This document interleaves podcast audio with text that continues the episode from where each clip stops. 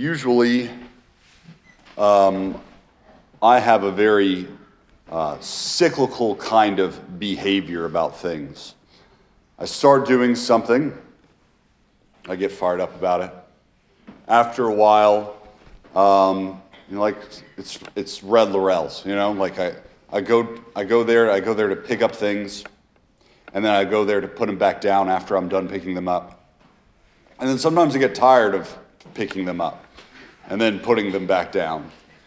And my, my zeal for this kind of fades away. And I'm all, I've been in this cycle for like the past 10 years now. Me and Red and what other Jim, you know. Usually it's Red. Usually I'll just throw him up, you know, up and down. And, uh, and he'll get tired of it too. No, but uh, really does. All right, we're in church. Stop laughing. But I think a lot of times, like, we find ourselves kind of slaves to a cycle of behavior, slaves to a pattern of behavior. And particularly with retreat, we might already be having in the back of our mind a resolution to say, yes, this was nice, but about a month from now, I know what my backup plan is once this all crashes and burns. I know what my backup plan is once these friendships start, start to fade and once the atmosphere of prayer, of sharing, and of, and of uh, informing my mind with the truth starts to fade. In the background, we start to form all of that. And what is God's response to that? It's very interesting. So, as we are taken in this retreat, we are reaffirmed of our identity. So, in the gospel, whenever Jesus is being driven to the desert, before this, his identity is publicly proclaimed.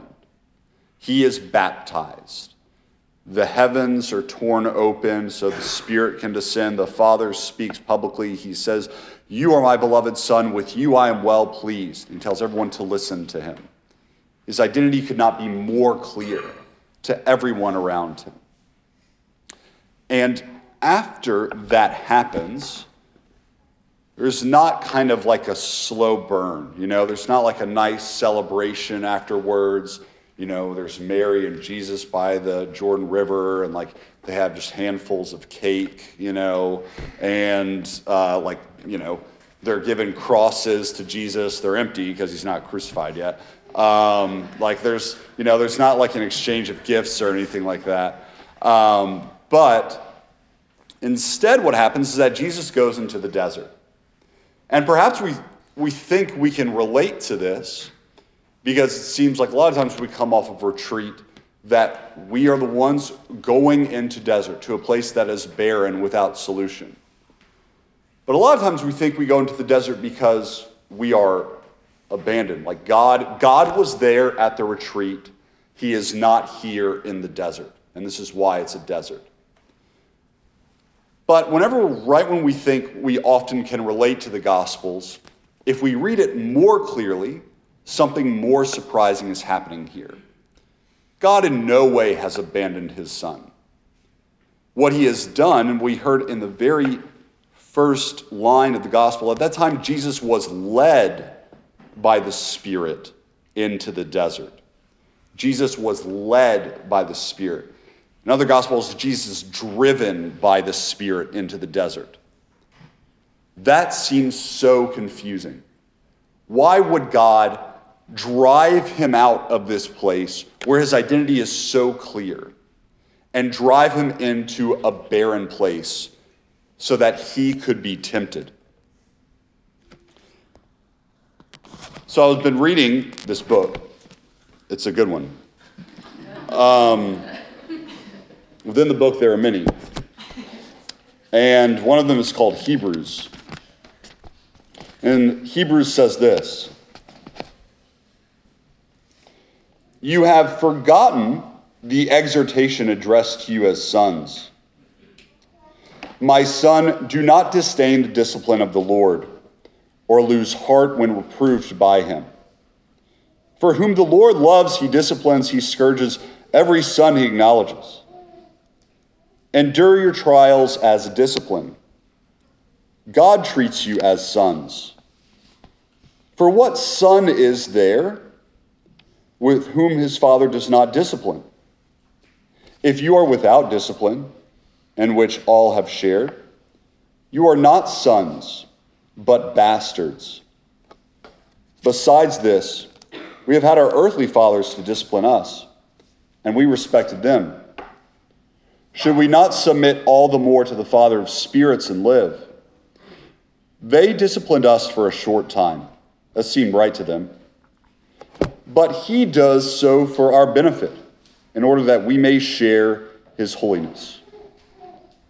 At the time, all discipline seems a cause not for joy, but for pain. Yet later, it brings the peaceful fruit of righteousness to those who are trained by it.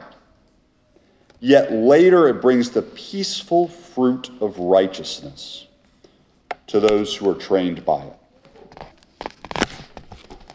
The Father leads the Son into the desert so that we who share in his baptism may know what it is to be chosen as sons.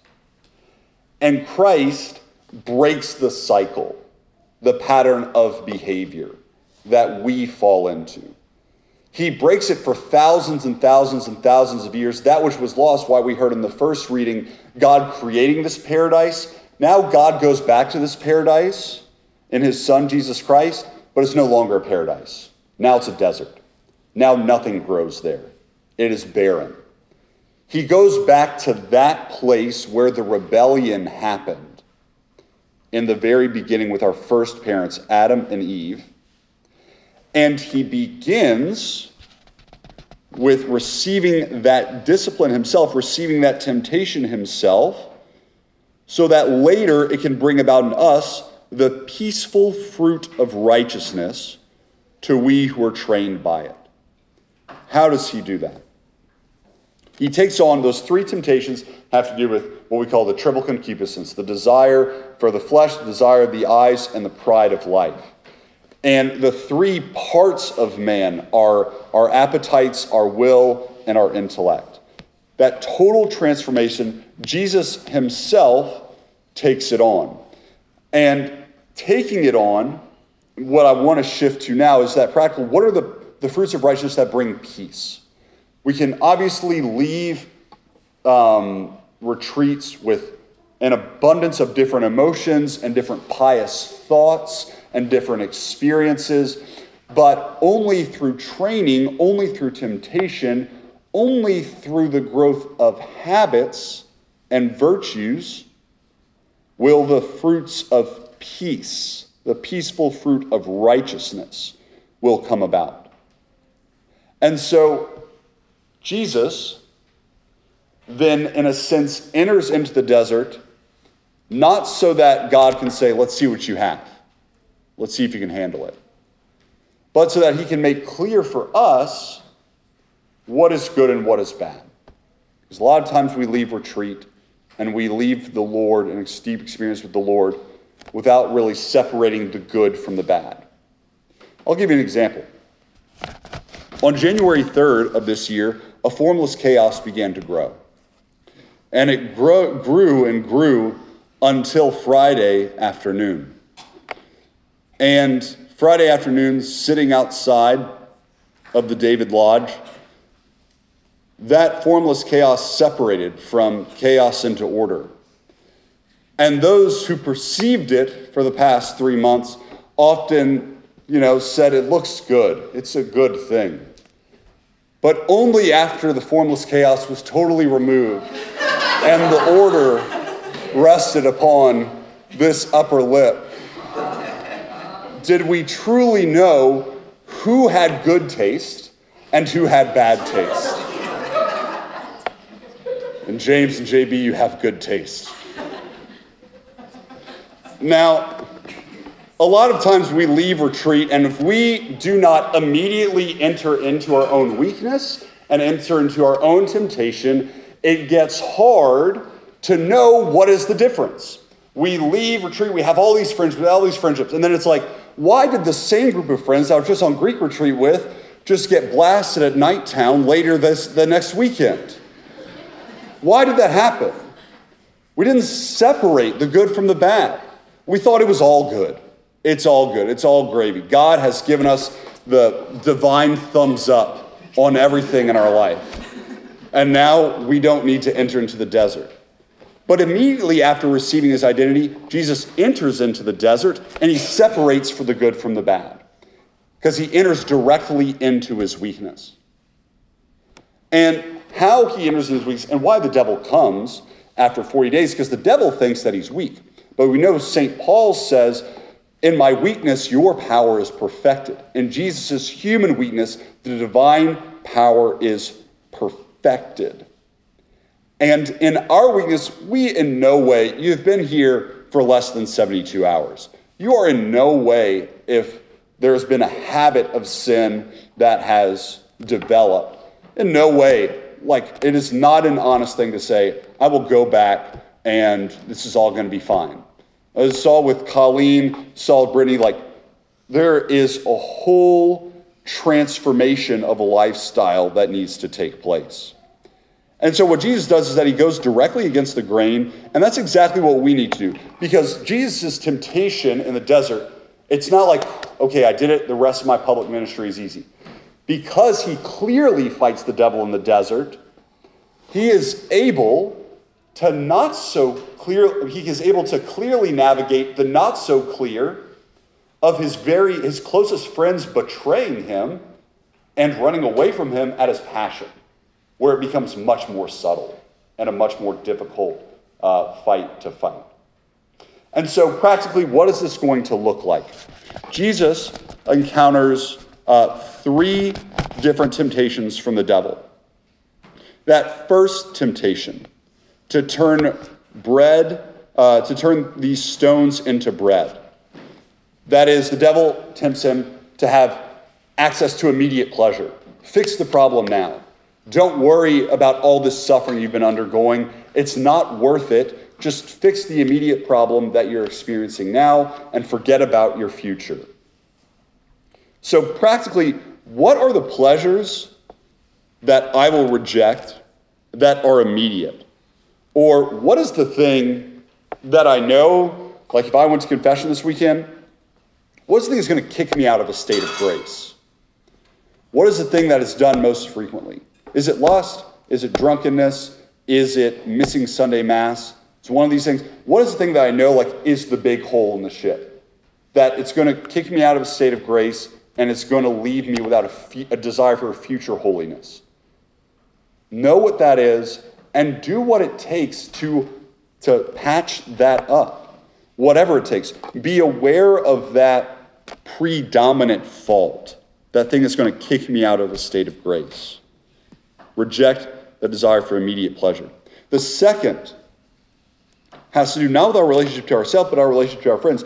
Jesus says, if you are the Son of God, cast yourself, throw yourself down. For it is written, He will command His angels concerning you, and with their hands they will support you, lest you dash your foot against a stone. That what the devil is tempting Jesus to do is to be vain. Make everyone admire you. Put on a show for everyone. We need to be able to change the content of our friendships to be able to trust our friends enough not to desire to impress them always and to put on a good show for them, but am I surrounding myself with people who can actually show a bad thing? You know, like I can show the bad show. Um, that I have friendships of accountability in my life. That if I desire to patch up the big holes in the ship, is there someone who's going to patch it up with me? Someone who's going to say, hey, I really don't want to get drunk this weekend. Yeah, I don't want to do it either. Okay, well, let's hold ourselves accountable and let's make sure that we don't do that. Let's check in daily. Those friendships of accountability are important, and they are things that we'll always need in our life.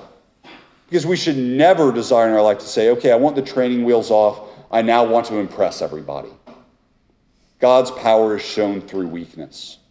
We always need to be able to have friendships and relationships to which we can bear that weakness toward one another. Lastly, whenever the, the devil then tempts Jesus with all of the kingdoms of the world, it says, All of these I shall give to you if you will prostrate yourself and worship me. The devil desires to give Jesus an illusion of control. The devil desires to give us an illusion of control. If you worship anyone else but God, you will have this control. All the kingdom of the world, all the kingdoms of the world can be yours.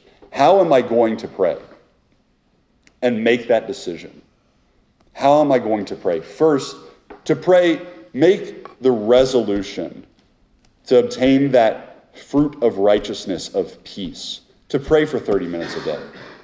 Just make the resolution and just start and fail at it if you have to. But making that resolution, then we have to ask, how and when will I pray? Will I pray with Scripture? Will I pray with a Magnificat? Will I pray with the, you know, like the materials of the Focus Bible study? Is there, is there, am I going to be praying with a rosary? Do I want to just speak to the Lord in silence?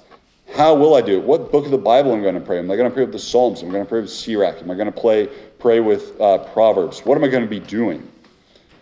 And then make time for it in the morning. The morning is when the time, the time of day is not chaotic. The morning is whenever the Lord is fresh within our hearts. And what praying in the morning will do is that it will make us children of light to where we won't stay up and do foolish things all night because we know, hey, I cannot do this thing tonight because I have a greater obligation in the morning. I have an appointment with Jesus. I have an appointment with Jesus. Make the time to pray. All this in conclusion, again, that this battle is not something to be delayed. That Christ, immediately after the public announcement of his identity is driven into the desert. They don't sit around and you know have handfuls of cake and exchange religious goods and things uh, at at the Jordan River. But what does happen is the immediate driving into the desert to fight the devil clearly whenever we can, whenever we have that clear vision of what is good and what is evil, so that later when suffering comes down the road, as we see in Jesus' own passion, whenever it's not so clear, whenever even his own friends betray him, he can have the, the, the fortitude, the strength of heart, and the clarity of mind and the peace to be able to fight those battles.